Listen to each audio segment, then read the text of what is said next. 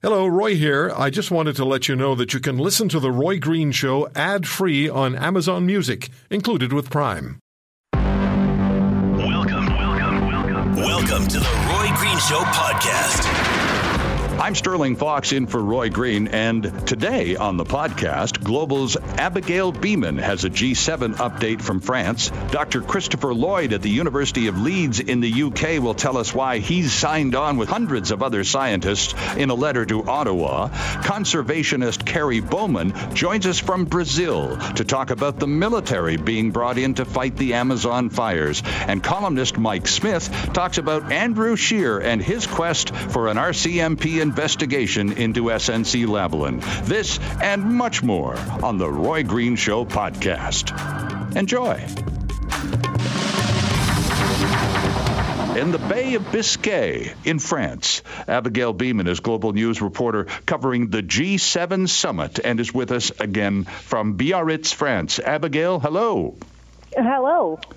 So yesterday we talked about not a lot because it was they just had dinner and a chance to sort of a, a get to know you session as a lot of these leaders are meeting each other, particularly Boris Johnson for the first time. Today, on the other hand, was a, supposed to be an all business day. What did they get to?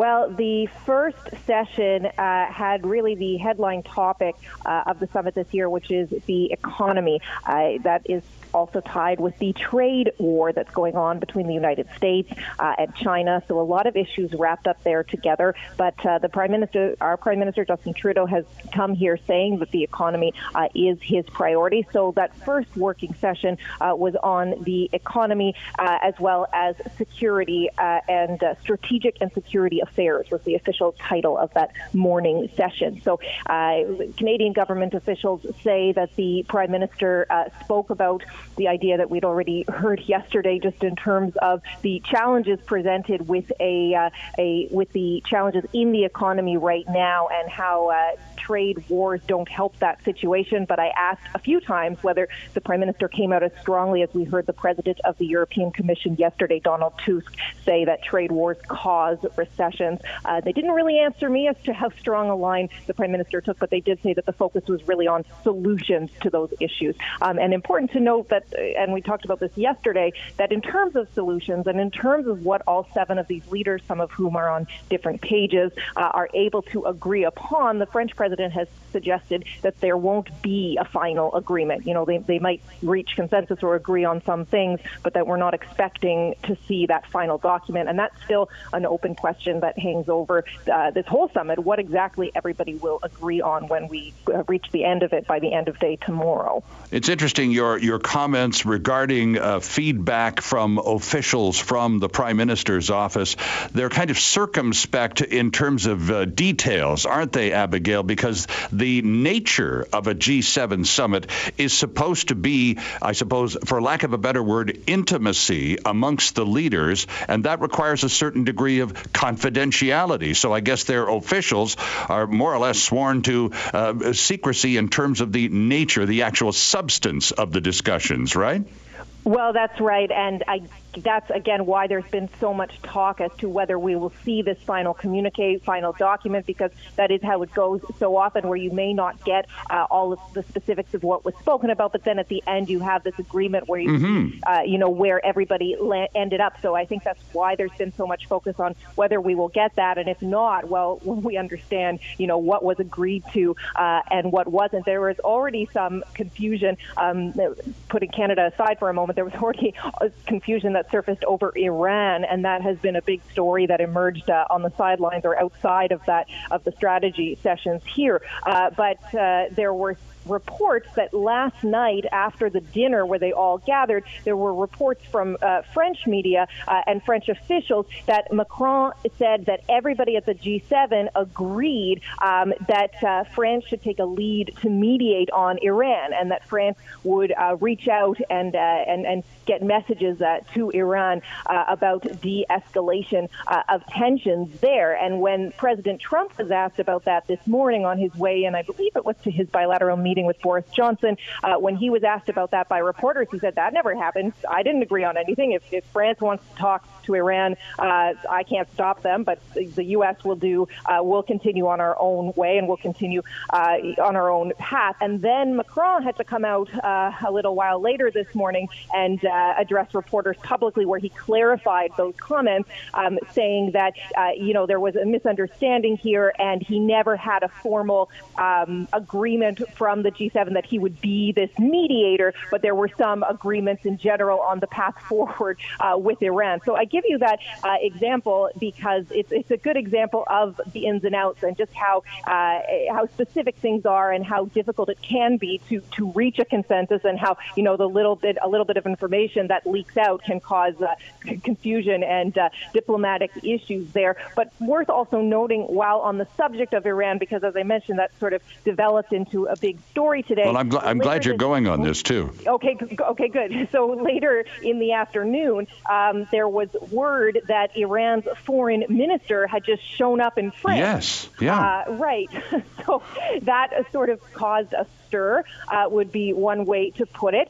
And uh, it took a while before that was confirmed, but uh, his his plane had landed at the airport. It was the same plane that he, he's been making appearances uh, across Europe in, in the past week. In fact, he met with Macron on Friday, I believe it was. So it, when that plane touched down, and I think it was a, a flight tracker website that first registered that, because also uh, worth pointing out the, the airport here is closed, so very close eye on the planes that are that are coming and going. So when that plane showed up, of course, the questions were, uh, who is this? Is he here? And the president, I believe, had another uh, bilateral meeting where he was asked a question from a reporter off the top of it, and he said no comment as to that. And then uh, French officials, as well as uh, a spokesperson for the Iranian government, said, well, we were invited here by France. Yes, we can confirm that the foreign minister is in France, invited by France. No, we will not be meeting with the Americans. So, uh, development that's, that's still in the works, you could say. We've uh, sure sure. to hear what what has come out of any whether he has had that meeting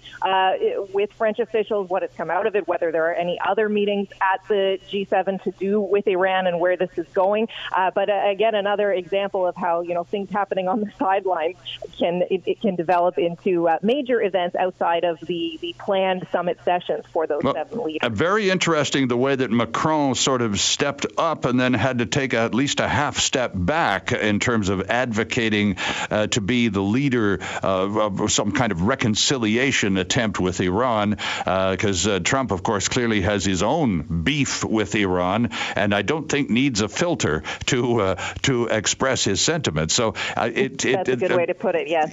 Yeah, and so your reporting on this is very interesting, and and even though you pointed out that the Iranians have been lobbying heavily across Europe prior to this meeting taking place, Abigail. Uh, the fact that the, the top guy, the foreign minister himself, showed up and basically crashed the meeting uh, uh, indicates at least some degree of willingness on Iran to come to some kind of terms because it's pretty tense right now.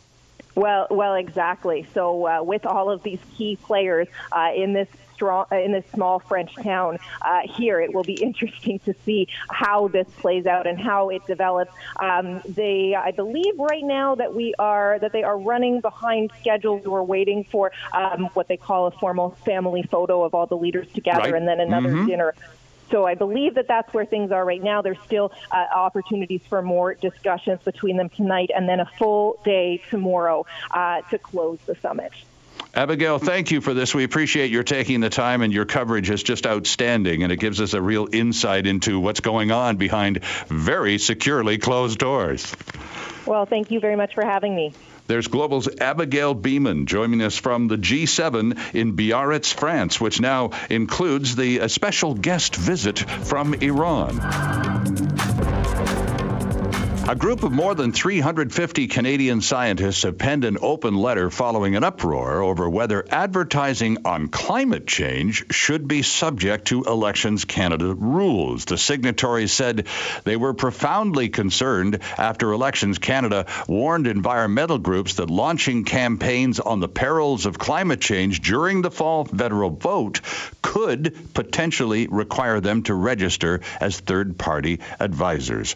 One of the scientists who signed on to the letter was Christopher Lyon from the University of Leeds in the UK. Professor Lyon is on the line right now. Christopher, thank you for joining us, sir. Uh, not a problem. So, what did you make, first of all, of this um, advisory, shall we say, from Elections Canada in the first place? Well, it seemed uh, it was a bit shocking to to, to myself and and clearly the 352 other scientists that signed the letter before the deadline. Uh, it really struck us as, as something a bit out of out of line with what, what other things that we've seen um, around this government around climate change. Uh, so we wanted some clarification on that. And were you satisfied? Because Elections Canada did provide a clarification within 24 hours of receiving that letter. Were you satisfied with the clarification they provided? Well, that's a good question. I, I don't know if satisfied is the word that I would okay. use. I would I would I would say that the issue still remains that that the uh, uh, Elections Canada's clarification said, as, as I have it here, the law as currently written ensures that issues are determined by candidates and political parties, not restricted to any one. So it seemed to me that Elections Canada was saying, like, look, we we understand the law uh, to be this, and it, to, to, to the implications of the law to be such for the election campaign. Uh, now, that doesn't really change the fact that, in their interpretation of the law, that issue-based advertising, uh, you know, can be if it's a, if, if, it's able to be associated with a political party, uh, might fall, uh, might might might uh, lead to to fees being charged and registration. Well, that's right. That's where that's where you cross the Elections Canada line, right? If you have a, a statement on climate change, one way or another, uh, bringing certain issues like the Amazon per currently to the the attention of the Canadian electorate, that's one thing. But I assume the directive was all about, and because we have this position on climate change, we encourage you to vote party X, and that would cross the line, wouldn't it? Well, well, I, I, think that might maybe that was the intention. I'm not going to speak for Elections Canada's intentions behind the interpretation of the law, nor am I going to, nor do I have any any sense of, of what the government's inter, uh, rationale for for developing that that um, clause in legislation. Uh, was, but at the same time, uh, it, it, does open the door to to not just associating the issue with a party, but the other the other side of that is whether a party associates itself with with a pre-existing issue, and that becoming a, uh, an issue of partisanship. Right. well, and, and, and, certainly Mr. Trudeau has indicated, Christopher, that uh, as far as he's concerned and his party is concerned, that's going to be a front and center uh, hot button issue for the entire election campaign. Absolutely, and I think all the parties should have climate change as a front and center hot button issue, given given what it is and the implications it has for Canada and Canadians. I I wonder what your sense is of the appetite for Canadians to to deal with it as a priority issue uh, come election time, given the other uh, issues on the spectrum that may be of equal or even greater concern. Well, that, it's, it's interesting. It's an interesting question. Um, the polls that, that, that, we, well, one of the polls that we cite within the letter uh, suggests that 75% of Canadians want action on climate change. Uh, it, it's not an issue that's off Canadians' radar. It may be a controversial issue in terms of how we deal with it, for example, around carbon taxes. Sure. Uh, but at the same time, it is an issue that Canadians dealt with and it's on their minds as far as we can see. All right. So, with that in mind, and with one of the parties already certainly indicating that they are going to prioritize this matter, the Conservatives have yet to table a, an extensive climate change platform, uh, but they're sort of alluding to a little bit of this and a little bit of that. Certainly, the Greens and the NDP have made their uh, positions abundantly clear for years. There's there's no need to investigate that too deeply. They're very upfront about it. So, it is going to be widely discussed. So, where do organizations, and this is where this is what this directive boils down to, where do organizations, Christopher, and I expect you belong to at least one of them, that advocate climate change and uh, the politics surrounding climate change, uh, where do you uh, where do you jump off in terms of engaging in the discussion, being very involved, and then all of a sudden realizing, wait a second, we got to stop right here? Uh, it's an interesting question. Uh, the first part, uh, I, regardless of any organizations I do or do not belong to, I'm first and foremost a researcher. Mm-hmm. So my concern about climate change relates to the, the facts of the matter and how we and how those facts relate to society. Okay. Uh, so, so when I, so when, so when I'm, when I'm looking at any organization discussing climate change, I want to check their accuracy, and any scientist would want to do that. So, if it doesn't matter what side of the political spectrum you're on, if you're going to talk about climate change, we're talk to the scientists. We're there to speak to our expertise about what it is that you're saying. Okay.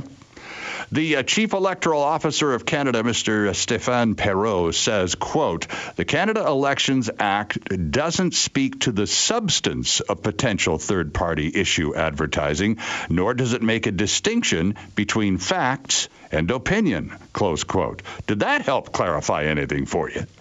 I thought that was a fascinating statement on a number of levels. Um, I, I mean, distinguishing between facts and opinion is is um, I mean, I, I, think what he's done there potentially is highlight an issue with the way the legislation is written. Um, now, if, if, if, Elections Canada and election law and the rules are unable to make a distinction between, let's say, you know, water and some magical chemical from a cartoon on television, I mean, we have mm-hmm. a problem there, don't we?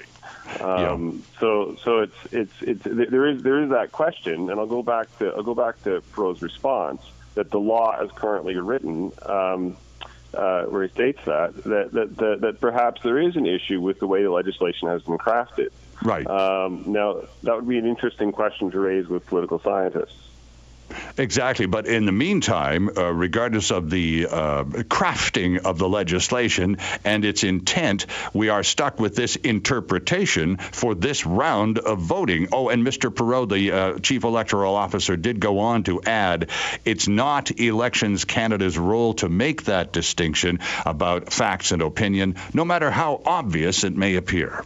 Again, going for that neutrality uh, position that Elections Canada is supposed to be famous for but it, it, it's an interesting way to, to, to, think about that in this instance. And so at, I'll go back to what we asked for in the letter was clarity. And if this is the the amount of clarity that we're going that we're able to get from Elections Canada, and that, that could be completely genuine, um, and I have no reason to suspect that it isn't, uh, then that raises other questions uh, about and then who we should speak to and, and the potential people who could address that. There's a quote attributed you uh, to you, rather, sir, on Global News, uh, saying that the uh, registration process may quote stifle evidence-based discussion, and you went on to say that this has been a rather chilling precedent. Can you flesh that out for us? How was it a chilling precedent, and how might it stifle evidence-based discussion? Uh, certainly. Before I do that, just one minor correction. Uh, my title is doctor. Uh, professor is an academic rank and appointment. Um, that uh, that I, am not one of those.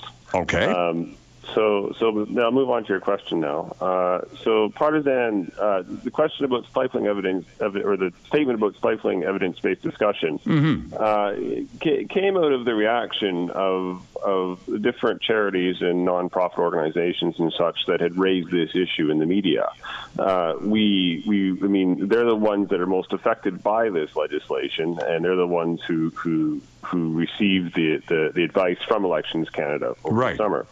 Uh, so, so the concern was we were echoing their concerns uh, as scientists that if this was the case, and they were they, they had and this the, the, the rules around around partisan advertising, et cetera, uh, was going to limit their ability to discuss uh, climate change with the public, that that was a serious issue, especially during an election campaign, which in the second part of that quote I, I refer to as a crucial democratic process and a critical period for climate action. Mm-hmm. Um, it's it's we're, we're in a very very I want to I want to stress this um, that that you know there's no more sacred process within within a democracy than than, than an election. It defines what it is, um, and the second part of that is is the government earlier this year uh, declared a climate emergency. Yes. Um, and we've also had things like the IPCC's uh, uh, 1.5 degree report that came out that uh, mentioned that we have about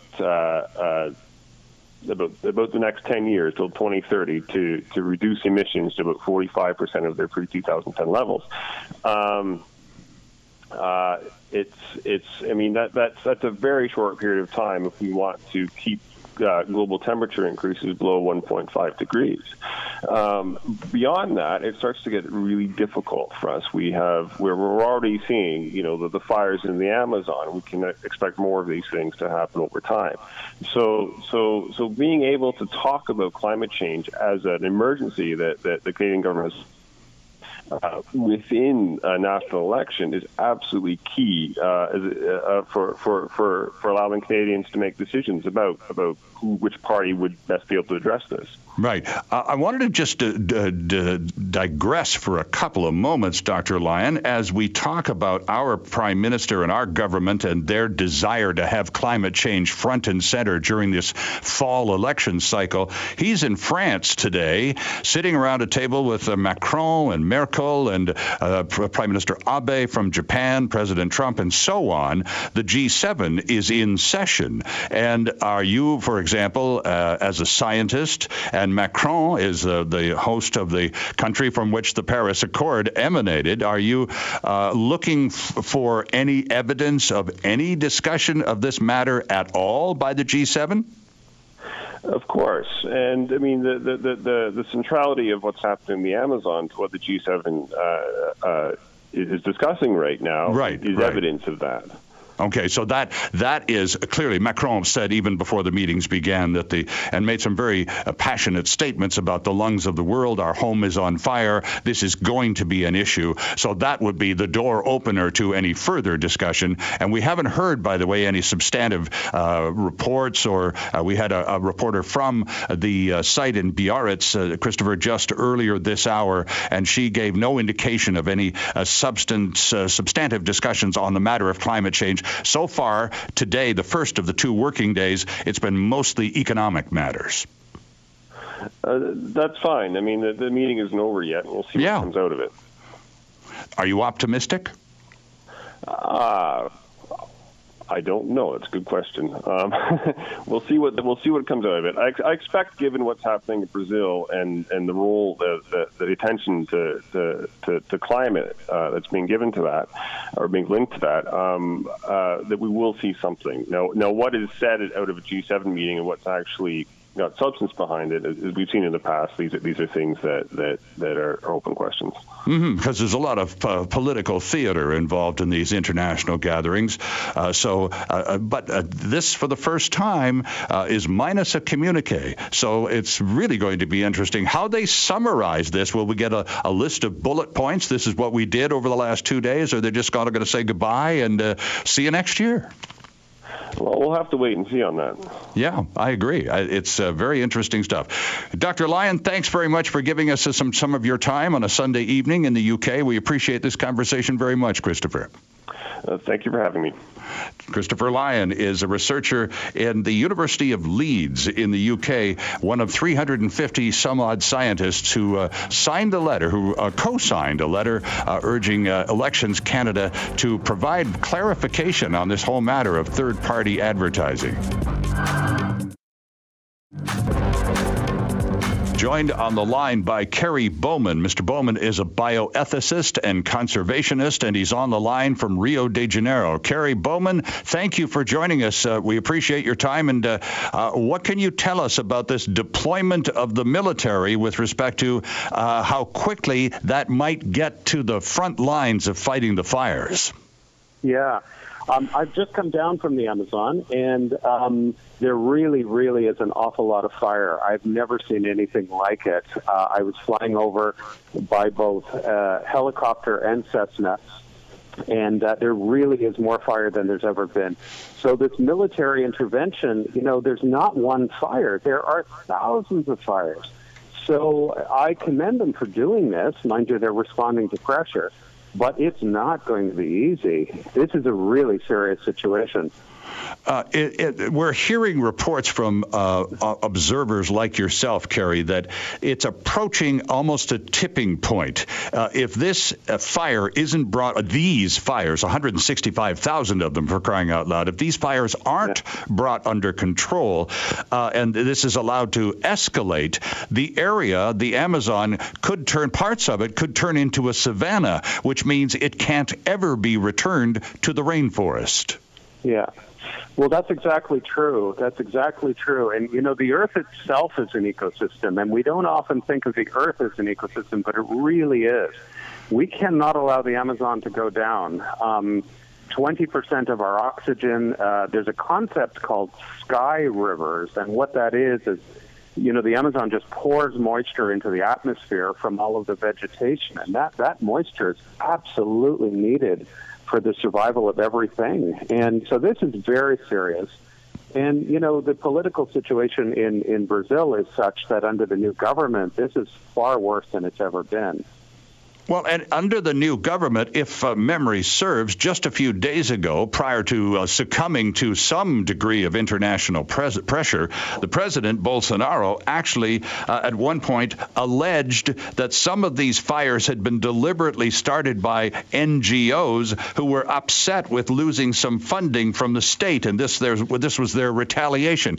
You talk yeah. about uh, absurd remarks. I, I, I, don't think many in the world, well, I, I don't think it, anyone bought it. I just can't imagine anyone buying that. No, and there's zero evidence of that. And, you know, there's been some extremely hostile and almost violent uh, comments towards Indigenous people as well. And Indigenous people of the Amazon are absolutely taking the brunt of it. Uh, many, I was talking to people directly just a few days ago, and many of these fires are being deliberately set mm-hmm. as a means of trying to drive people off their land. Uh, then other people will move in, squatters essentially. They'll use it as agriculture, which you can only do for a year or two because it's not meant to be agriculture. It's it's forest, and then they would sell it over to agribusiness. So it, it's really, you know, this is not a natural phenomena that's occurring at all. And um, you know, the argument is this is a Brazilian problem. You need to leave Brazil alone. Right. I don't accept that. I would say this is absolutely an international problem in terms of environment and in terms of the human rights uh, of indigenous people. Well, your your uh, sentiments are echoed by none no less than uh, the host of the current G7, uh, France's President Emmanuel Macron, who declared quite passionately the other day, "Our house is on fire. The lungs of the earth are in trouble. This is an international crisis." Kerry, what percentage of the Amazon rainforest has already been destroyed by these fires? Well, it's you know it's a couple of football fields, what is it, three or four football fields a minute or something of that mm-hmm. scale. So it's just huge. Um, you know, over the last few decades, it's the size of Texas has been lost. Uh, there's a lot more. It, you know, the, the situation was better in recent years. It, it was really slowing down.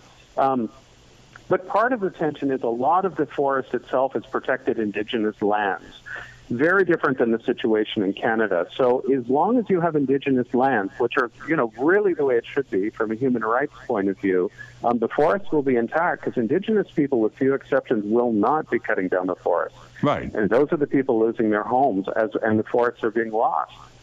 So by respecting indigenous people, we are really saving and protecting the whole ecosystem of the world in a lot of ways. Mm-hmm. And uh, to this point, though, uh, back to my question, what I'm looking for is some kind of ratio because way I mentioned earlier, Kerry, this business of hitting a tipping point beyond mm-hmm. which there's a real jeopardy uh, for the entire ecosystem. So, uh, uh, back to the uh, what what percentage of the forest? How close to the tipping point are we? Let me rephrase. How about that? I there's people that know about this you know, more thoroughly than I do. But what I do think is no one's sure exactly where that tipping point is. Okay. But a lot of the top researchers think we're reaching that point now. So it's not just how much forest it's been cut, it's how dry the forest is as well. And the dryness will spread to other parts of the forest and in fact the whole the whole tipping point begins to shift.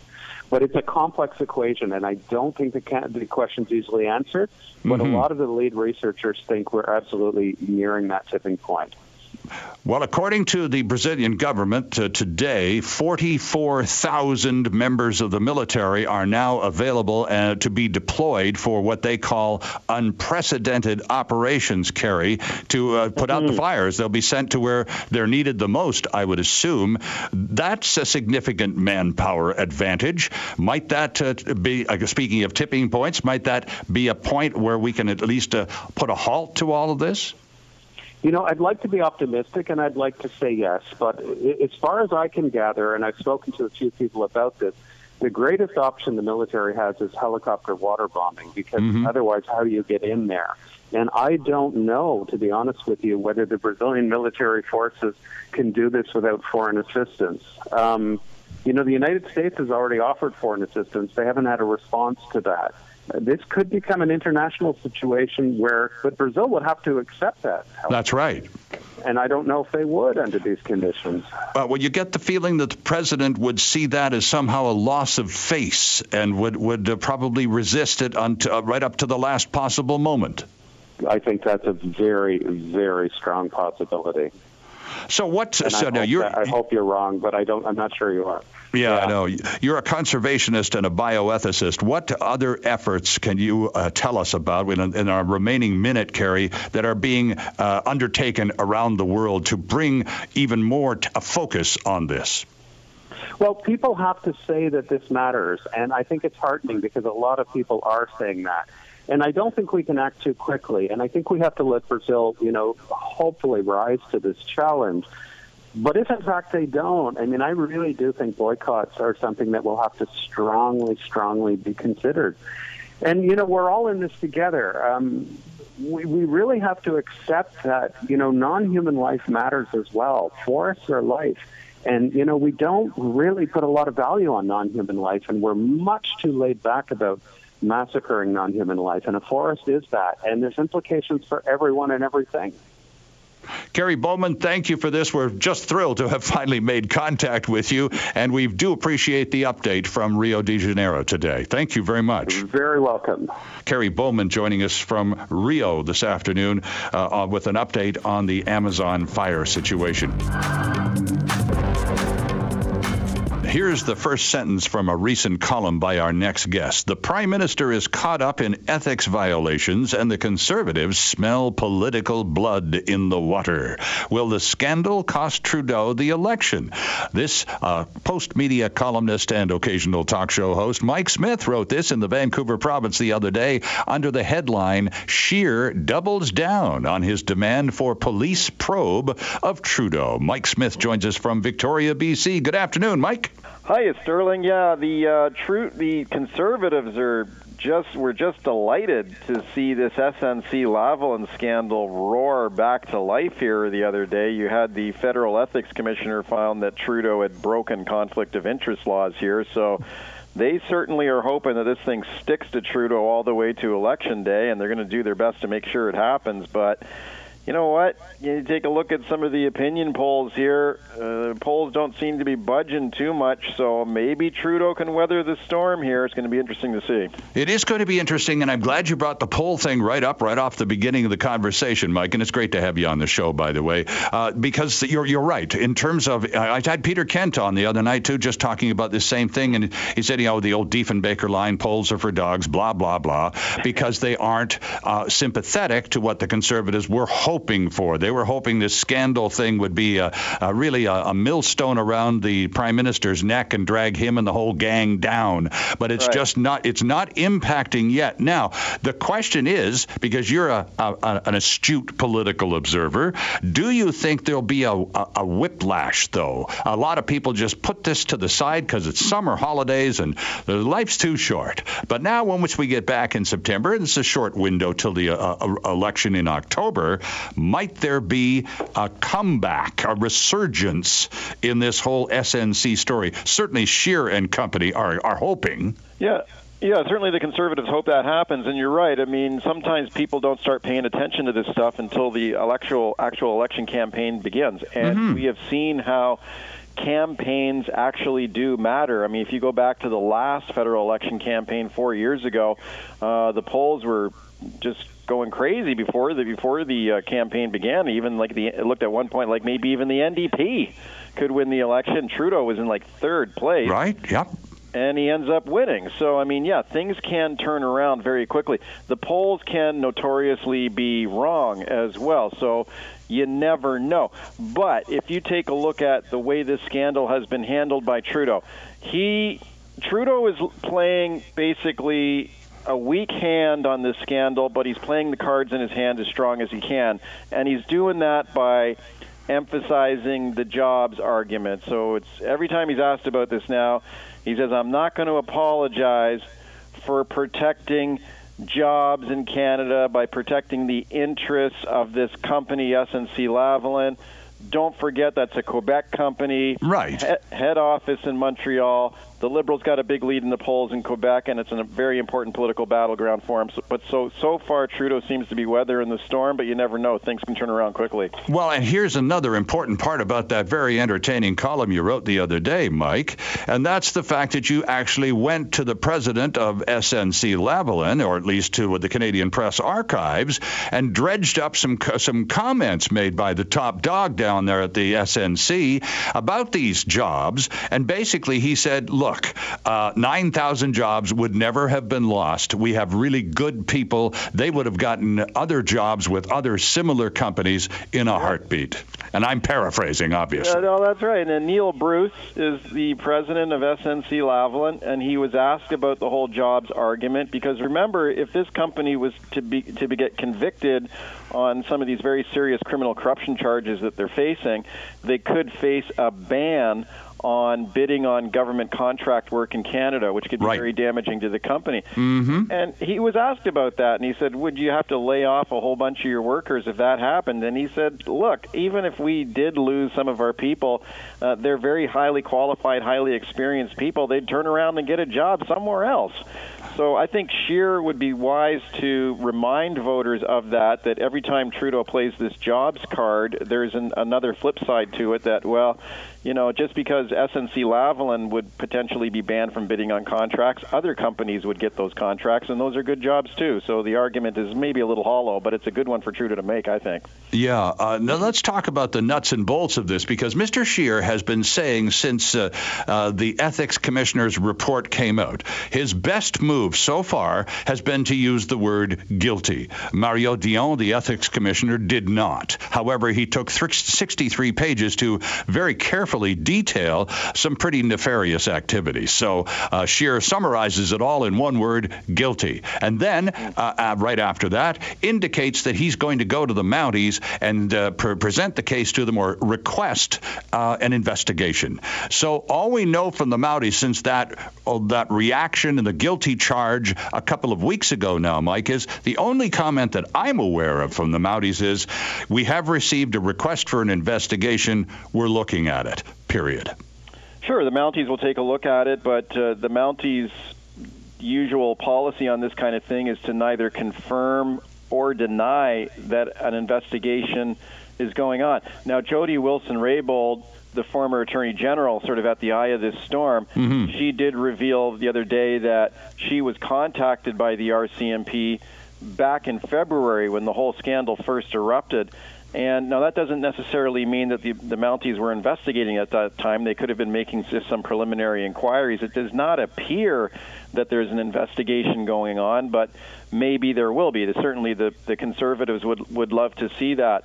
The other thing to keep in mind, though, is I think is kind of the nature of political scandals, and what is it that can be a really damaging thing to a politician. And in my experience over the years, if a politician gets caught lining their own pockets, like stealing the public's money or something mm-hmm. like that, that's obviously game over. Terrible scandal that n- uh, no politician's likely to survive.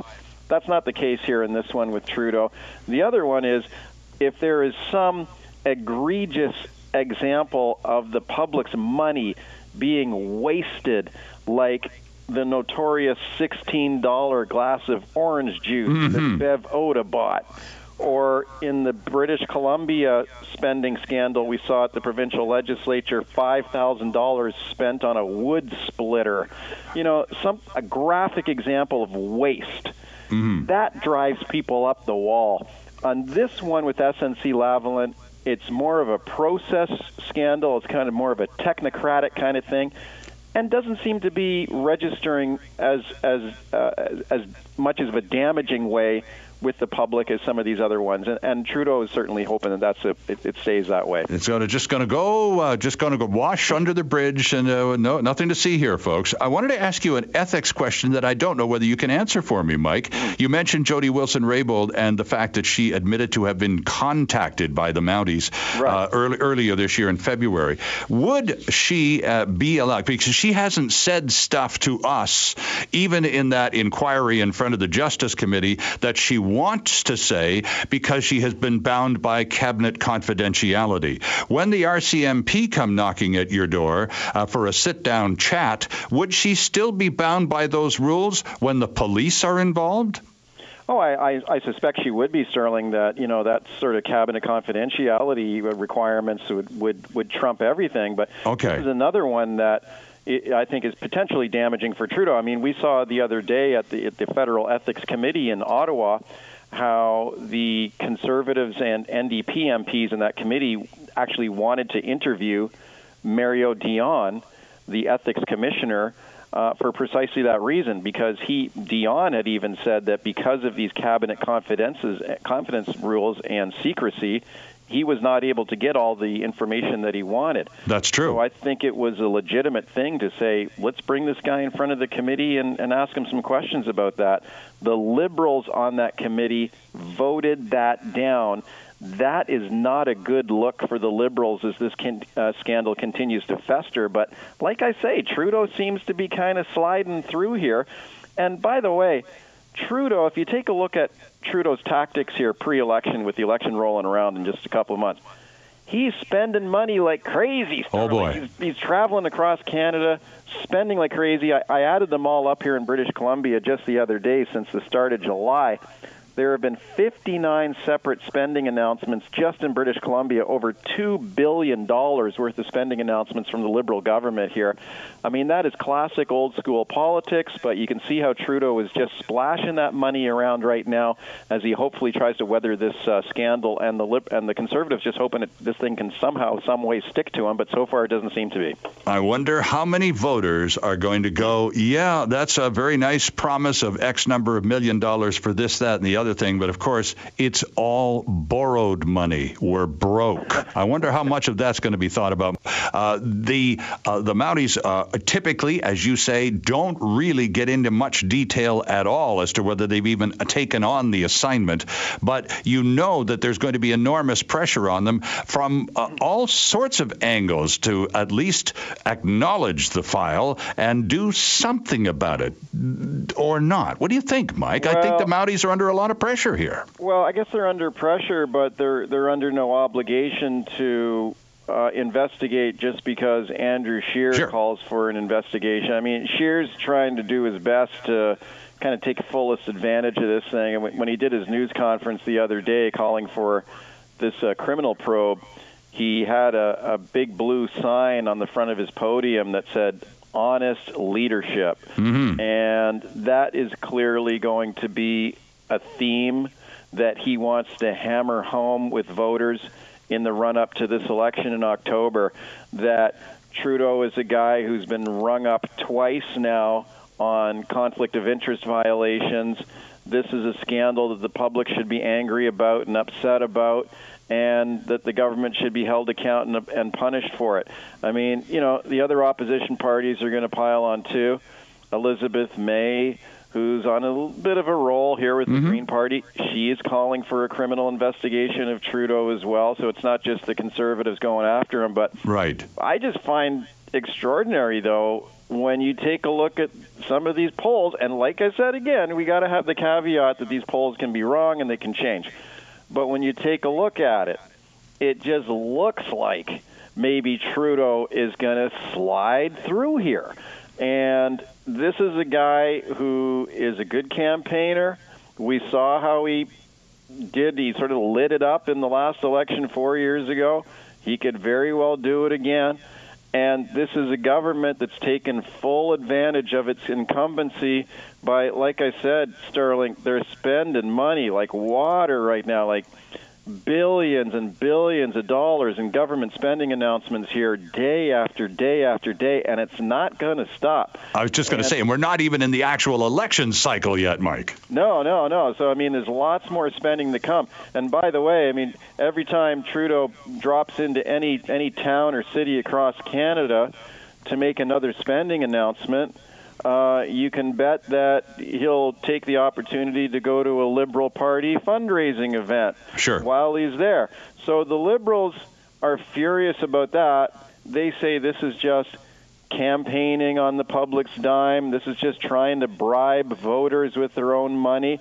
But every party does it. Trudeau seems to be just particularly good at it right now. And you've been around the block on this game for uh, more than a few years, as have I. And uh, it's pretty easy to uh, define a pattern, a, dis- a, bit of a depressing pattern, frankly, Mike, over the, the decades that you and I have been observing politics across Canada. Canadian voters have a rather uh, strong habit of leaning towards and indeed voting for the party that offers them the most goodies.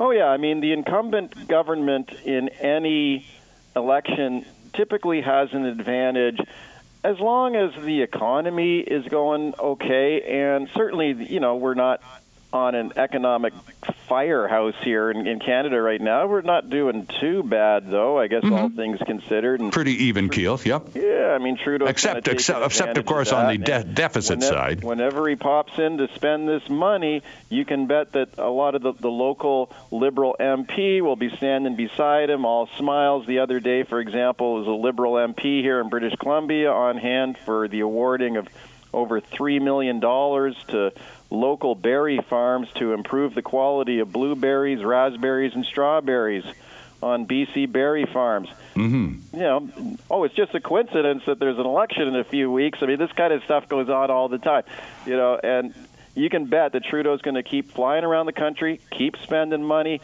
keep talking about protecting jobs.